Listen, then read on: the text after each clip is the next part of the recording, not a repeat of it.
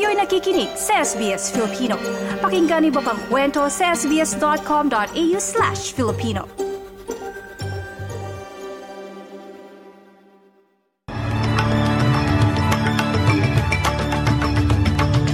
Sa ulo ng mga balita ngayong Martes, mga residente sa ilang bahagi ng Victoria pinalikas dahil sa pagbaha. Ekonomiya ng Australia maaring maharap sa problema dahil sa magkakasunod na pinsala dulot ng pagbaha sa mga estado. At sa Pilipinas, bagong namumuno ng paliparan sa Maynila na istutukan ng trapiko at mga mapagsamantalang airport taxi.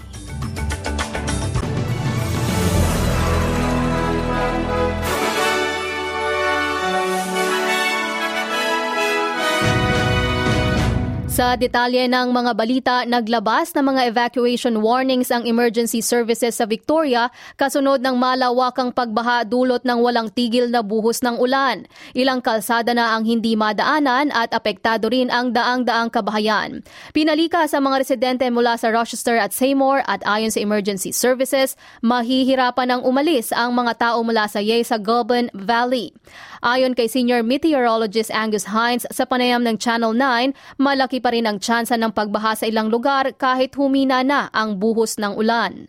So rain-wise, yes, the uh, the wet weather has come and gone for most of the state. Still anticipating a few showers for the eastern half of Victoria, mostly around that Gippsland region, but the intensity should come way down compared to rain in recent days. But as we've talked about, even though that rain has finished, the flooding will go on for a few more days as it does take time for these swollen rivers to slowly come down. So flood impacts definitely still on the table for today into tomorrow before we expect to start to see those rivers come down.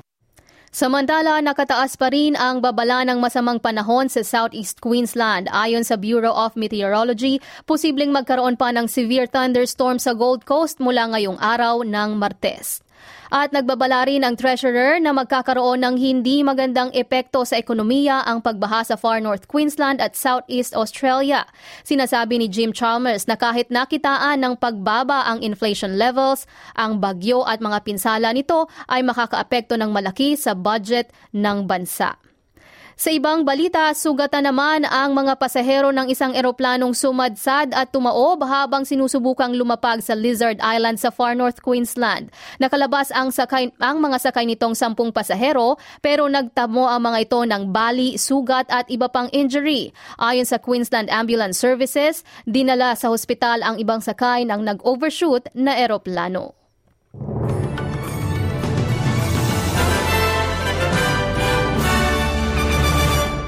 Sa ibang balita, lumabas sa bagong datos na ang mga taga New South Wales ay nawawalan o natalo ng 2.1 billion dollars dahil sa poker machines mula July 1 hanggang September 30 noong nakaraang taon. Ang quarterly data na inilabas ng New South Wales Liquor and Gambling ay nagpapakita na halos 23 million dollars ang natatalo sa mga nagsusugal kada araw sa petsang nabanggit.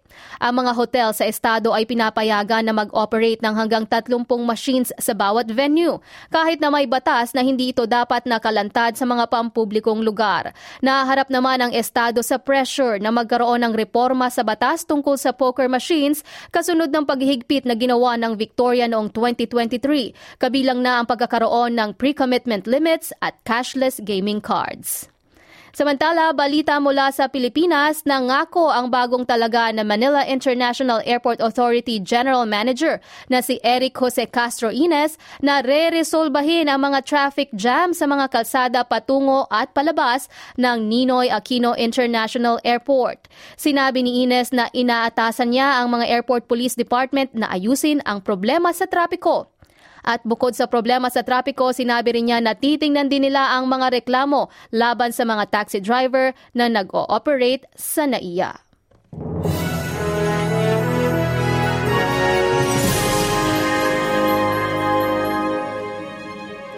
Balitang sports naman tayo sa tennis, nakamit ng manlalaro ng Australia na si Daria Seville ang pinakamalaki nitong panalo sa loob ng labing walong buwan at naungusan si world number 46 Russian Anna Blinkova sa opening round ng Hubbard International. Isang malaking panalo ito para sa 29 anyos na manlalaro bago sumabak sa Australian Open, lalo na at si Blinkova ang highest-ranked player na tinalo nito mula nang mapataob ang nooy world number 7 na si Jessica Pegula ng Washington DC sa City Open noong 2022.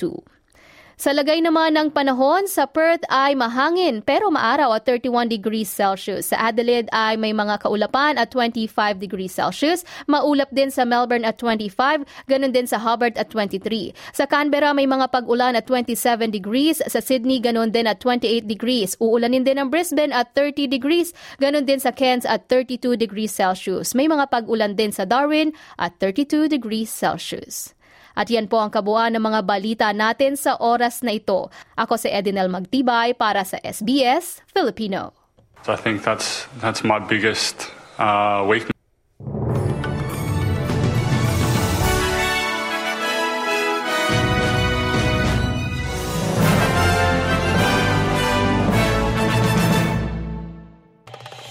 Nice yung bang makinig na iba pang kwento na tulad ito? Makinig sa Apple Podcast, Google Podcast, Spotify o sa iba pang podcast apps.